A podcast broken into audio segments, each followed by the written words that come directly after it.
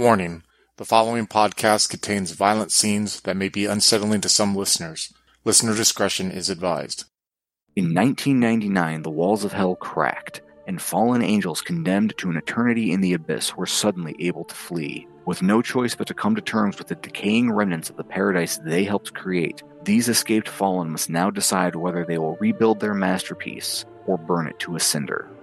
Hello and welcome to Demon the Fallen Fragments, a Demon the Fallen game set in Rochester, New York in the year 2001.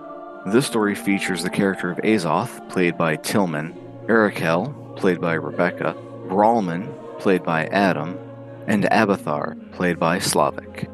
If you'd like to reach out to us, you can find us on Twitter at twin underscore cities underscore VTM, on Facebook at Twin Cities by Night, and on Discord at Twin Cities by Night.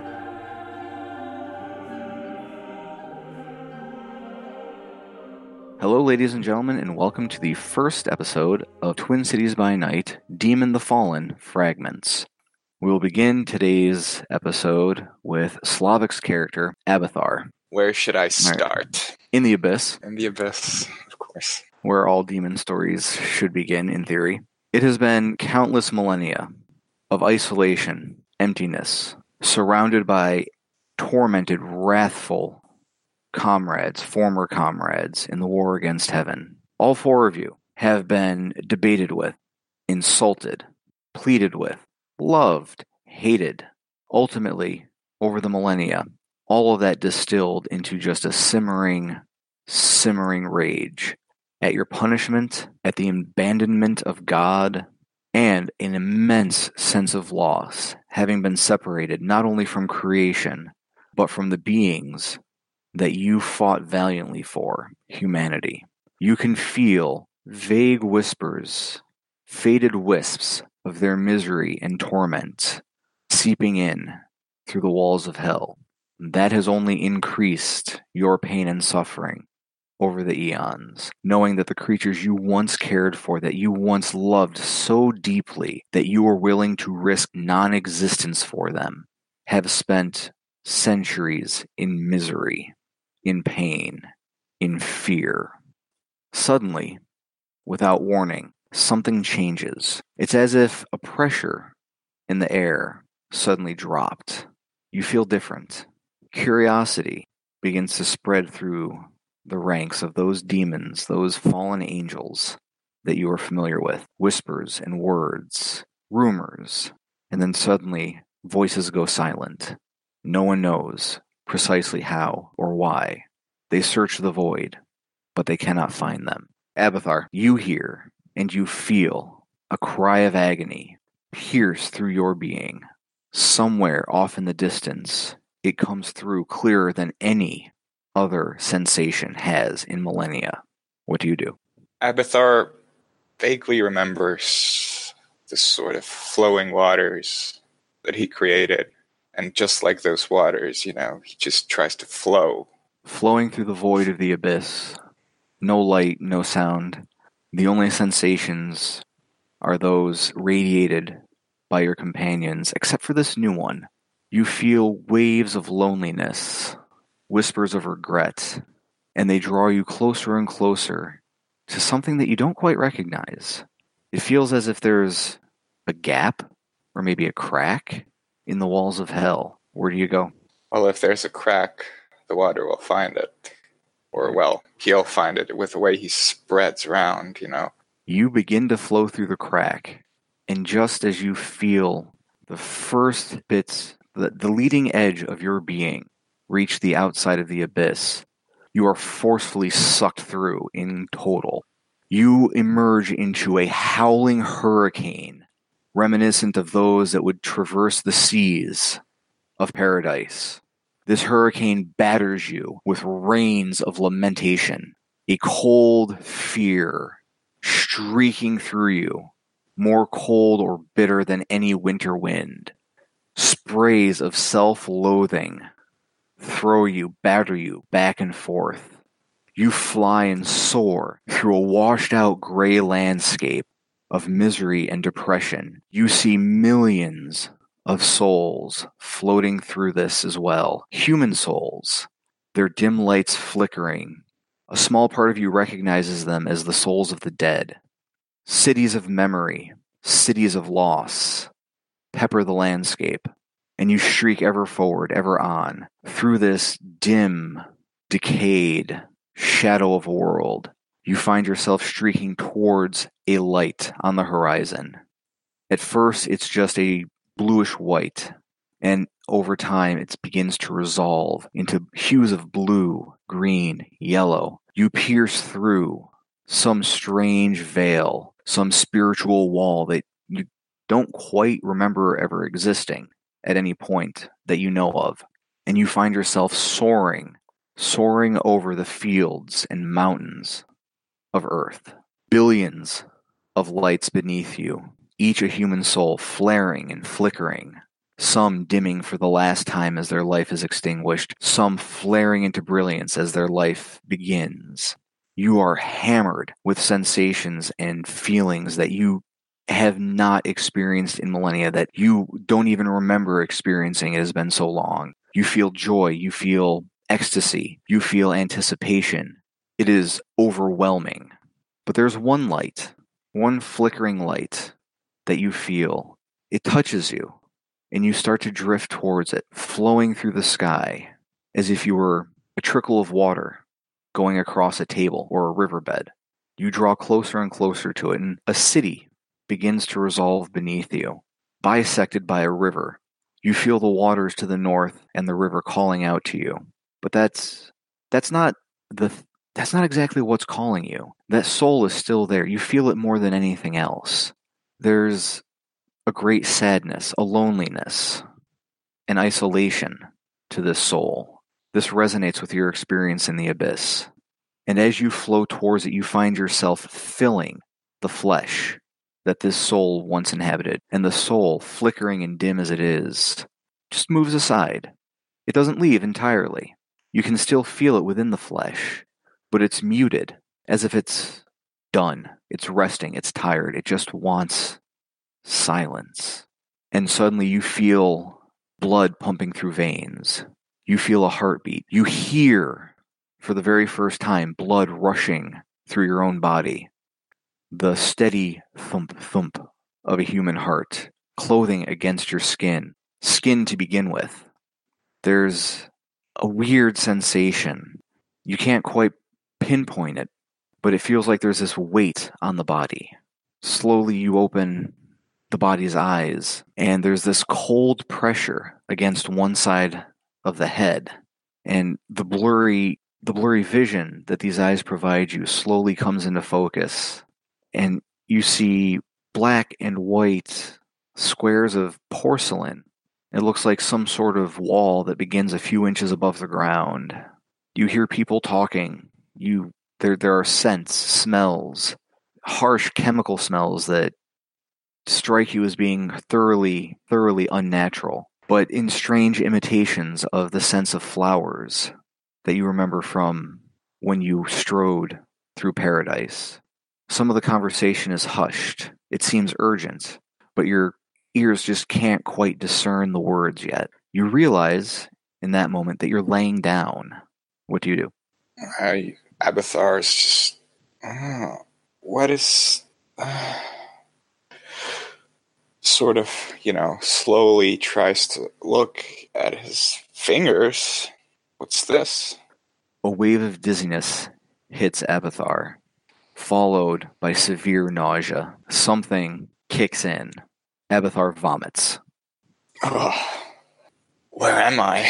What's happening to me? This shouldn't happen to an angel. Whatever. Whatever I am now.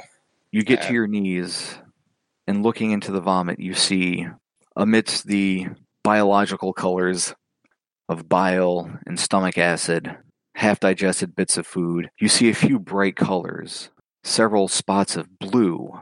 Uh, Abathar will sort of. What is this? I don't understand this.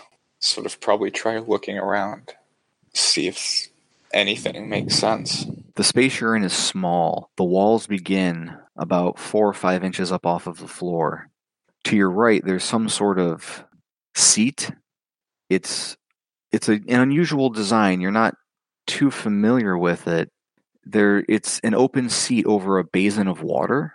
I try to check for my reflection. As Abathar moves over to this seated basin and looks in, uh, the water is a weird yellow color, but it's possible to make out a rough reflection of a young woman, fairly attractive, a little bit of vomit still on her cheek and chin. Abathar, sort of, you know, mortal flesh. Is this what it's like?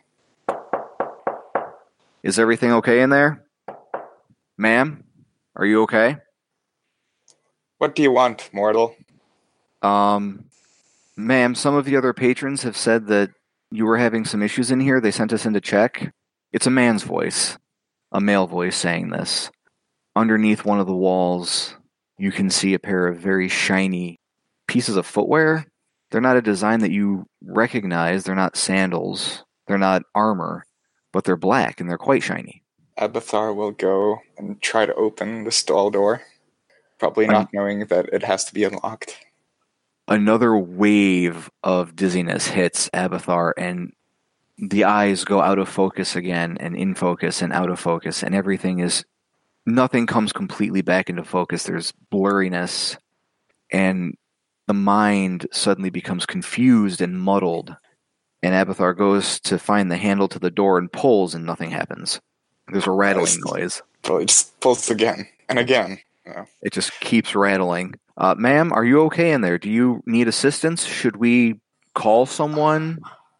Yes, this door seems to be locked. I see no key here, however. Just just slide the bolt to the right, ma'am. Ah, ingenious. Slide the bolt to the right, and the door just starts to swing in on its own, very slowly propelled by gravity. All right, what does the man look like? He's wearing a tuxedo, for simplicity's sake, this elaborate black and white clothing. The bow tie itself, however, is a shade of midnight blue with some golden stripes in it. He has a look of deep concern on his face. He's younger, maybe early 20s. His hair is black, very neatly combed, solidly held in place by gel, and he's looking at you with a deep concern in his eyes. Ma'am, is everything all right? Abathar will sort of look him in the eyes and smile, and everything's perfect. Do you require assistance of any type? Uh, no, not really. I, and then Abathar will sort of start uh, looking at the tuxedo and, you know, sort of touching the fabric. Wow, truly, you mortals were always so crafty. Ma'am, I think you've had too much to drink, and it might be advisable for you to get a cab home. Drink? Oh, no. I wasn't drinking. He looks at the vomit on the floor, and then he looks at the vomit still on Abathar's chin. Are you sure, ma'am? I thank you for your concern, young man, but I think I'll just go. Abathar just walks off. Uh, it's just like probably stops at the wrong corridor and then goes back, you know? Yeah, Abathar walks out of the door to the ladies' room and finds himself facing another door across the hall with a sign on it. You, you can't he can't understand what the letters mean precisely. To the right, there's another door with another sign on it, and then to the left, there is a hallway that seems to open up into a large room. A number of tables are set out. There are numerous people eating. The decor is very elaborate. The carpet is very intricately detailed, floral patterns with some geometric elements to it. The soft music of a soul violin comes down the hallway from where the people are sitting. Abathar will walk towards the room with the people then, you know, sort of taking it all in. Probably clean out up the face also. Abathar stumbles as he walks. This body, this flesh, there's something that seems to be wrong with it. It doesn't quite have balance. Another wave of dizziness hits, some nausea. It feels like, to some extent, as if you've stood up too fast and you get the head rush as your blood pressure suddenly changes in re- response to that. Vision starts to get fuzzy, but you stay standing. Okay then. Abathar will start walking very slowly and carefully towards the room with the mortals. The smells of dozens of different meals assault Abathar's senses lobster, duck, steak, veal, all of it at once, just pounding Abathar's senses. Sense that Abathar did not even know could exist. Coriander, tarragon, scents of coffee, scents of alcohol, mint, strawberries, sweet potatoes, leeks, just battering Abathar's senses. As Abathar, you know, feels all this, he thinks to himself, or itself, did the mortals manage to recreate paradise? Is this how they live? Number of people, as Abathar walks through the dining room, stop their meals and look with concern at him. Some of them are younger. A couple of them wave as if they recognize Abathar.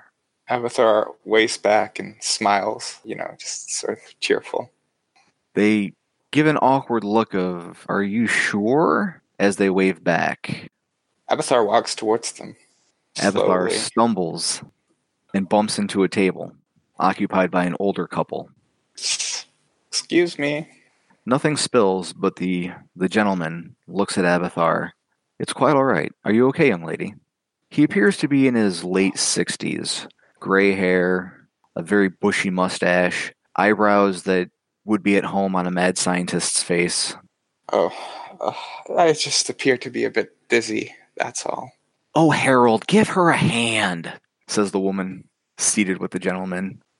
Absolutely, Ethel. How rude of me. He stands up and takes Abathar by the arm. Where's your table, young lady? I'm not sure. At this point, one of the younger gentlemen who was waving to Abathar comes over. Lily, are you all right? He's in a very nice three piece suit, expertly tailored. No. I'm a bit dizzy? Would you like someone to call you a cab? No. I would like to be called Abathar. At this point, the younger gentleman is like, oh boy. He turns to the older gentleman. Thank you, sir. I can take it from here. Sorry to have interrupted your dinner. Oh, it's quite all right, young man. I can't bear to see a young lady in distress. It's how I met my wife, after all. Well, sir, I'm sure that's a great story, but I can take it from here. All right, enjoy your evening. And the old man goes and sits back with his wife. And the young man starts leading Abathar back to the foyer of the restaurant. Lily, what the fuck? Are you high again? Uh, Abathar just s- sort of. No. I'm. Do you know who is ground. in this restaurant? You need to get out of here before you make a scene. Okay. You are so fucking lucky that I caught you before anything worse happened. Come on, let's go. Where's your he goes over to the coat check. Where's your ticket? Uh. Uh. Give me your purse. And it's at that point that Abathar realizes that there's this small bag hanging from his shoulder. yeah. Abathar felt like. This? no, you're up yes, that give me. And the gentleman opens up the purse, it's called, and starts rifling through it and pulls out a small piece of it looks like car- thick paper with some symbols on it. You're still not entirely sure what the symbols mean. And he hands it to the young woman located in this it looks like a large closet with a door that opens up in halves. The top half is open, but the bottom half is still closed. And he hands it to her, and she goes into the closet and comes back with a lovely coat made out of some sort of animal fur and passes it to the young man, who then turns and assists Abathar in putting it on. Ah, my furs. Thank you, gentlemen. Lily, okay, you know who I am. We have been friends for about 10 years now. When you come down, I'm going to call you and talk to you about this. But right now, we're going to get you a cab. Why don't you step outside while I make the phone call? And he points to the door. Okay then. Hmm. Walking is challenging here. Must be these shoes. Abathar will take off his high heels. Suddenly, you have much better balance. Much better. And you walk outside into a rather brisk autumn evening. You can smell the autumn in the air. There's a slightly chilly wind, but the night itself isn't terribly, terribly cold. The wind is where the chill is coming from. And you are taken aback. Abathar, it's like slamming face first. It's like belly flopping into a swimming pool almost. The sudden impact of the sounds of the city cars, horns honking, the chirping of birds, the cawing of crows, in a distance, a dog barking, dozens of conversations on the street in front of you, horns honking, an airplane overhead just slaps Abathar right in the face. There must be at least 10,000 mortals in this city. Amazing. For a moment, part of Abathar slips out of the flesh that he is wearing, and he can feel the pulse and the thrum of the life of the city, the activity, like touching every ant in an ant hill as it rushes to and fro in its projects and its labors. And again, it's just overwhelming, but it's refreshing in a way because it brings Abathar back. Some of these sensations are similar to what Abathar once felt as a prince of creation. But wait a second, over there, off to the left, another another source of agony, of pain, like calling, flaring up, white hot, misery. Abathar sort of frowns, just goes straight towards the nearest source of misery.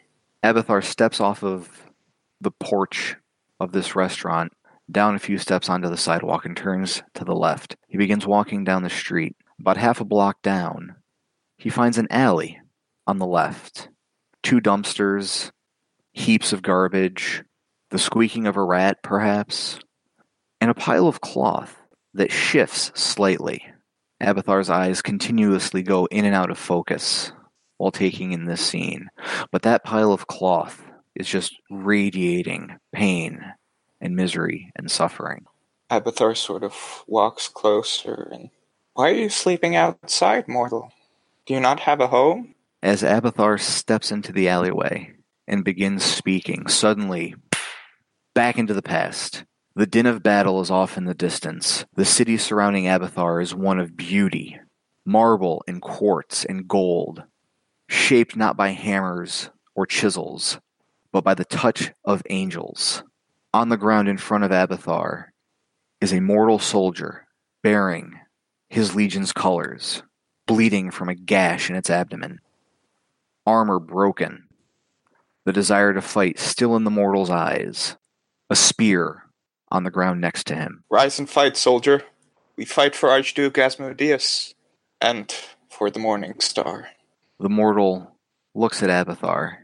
My lord, I am wounded. Heal me that I may continue the battle. Abathar sort of, you know, just touches the wound. Of course, my child. The wound begins to seal, and the blood that had been spilled begins to reabsorb into the mortal's body. And the mortal takes a deep breath and stretches and looks up at Abathar with so much relief and gratitude. And then looks at the end of the alleyway. Its eyes go wide, his eyes go wide, and Abathar hears a several footsteps, sets of footsteps behind him.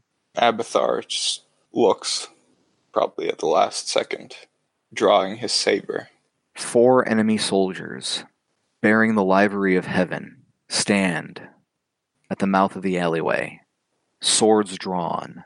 They are mortal, but they are thralls of heaven, their eyes ablaze with the blessings that they have been bestowed with to fight this battle. One of them points a sword at Abathar, and a streak of fire lances out from it, striking him in the shoulder.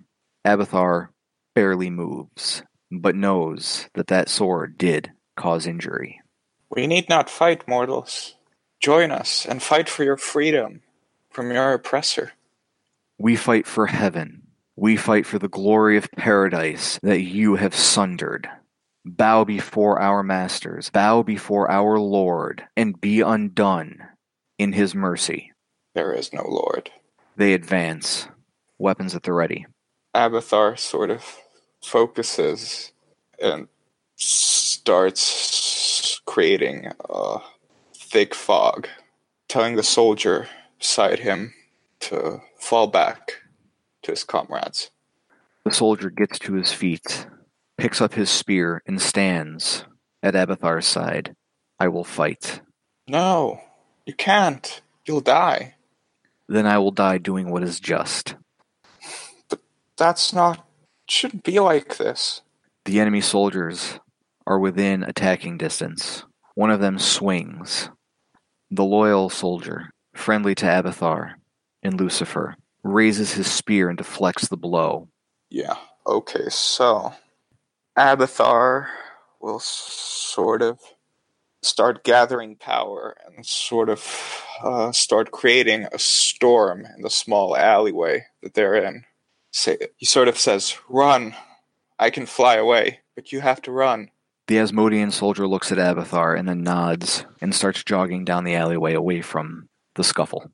This is your last chance, mortals. We will treat you with dignity. If not, you will. If you will not surrender, then you will die. The leader of the enemy soldiers looks at you and raises his sword. Then we shall find eternity in paradise. As he says that, a lightning bolt sort of hits him. Okay, when that lightning bolt crashes, bam, Abathar is back in 1999. On the ground in front of him is the smoldering corpse of a young man holding a pistol. Three other young men behind him, one holding a knife, one holding a chain, another one holding a pistol, have this absolute look of terror on their face. Are you soldiers of heaven? The fuck are you talking about, bitch? I asked you a question. So, sort of tries to gather. Abathar tries to gather his power. You know, just The fuck is fizzling. No, no, no. Fuck this. And they just turn and run. Abathar smells something pungent in the air. It kind of smells a little bit like that basin of water that she woke up next or that he woke up next to. From behind, he hears Th- thank you. What whatever you are. Who are you, little mortal?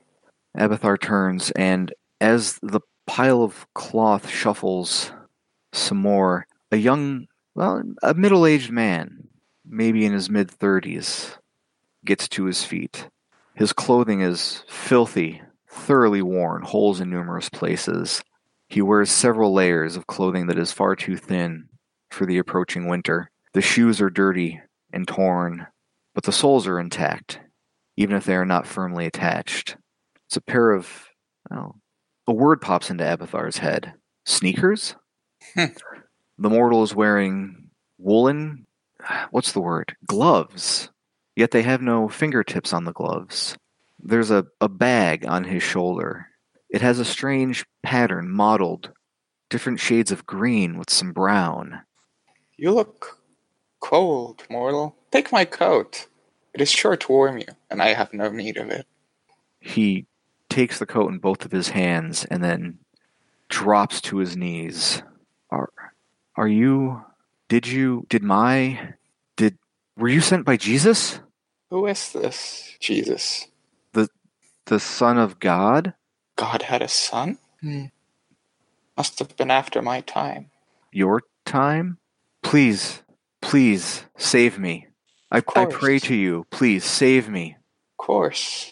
She sort of takes his hand, you know, in, into her hands and just, I can help you. I think. What is it you need?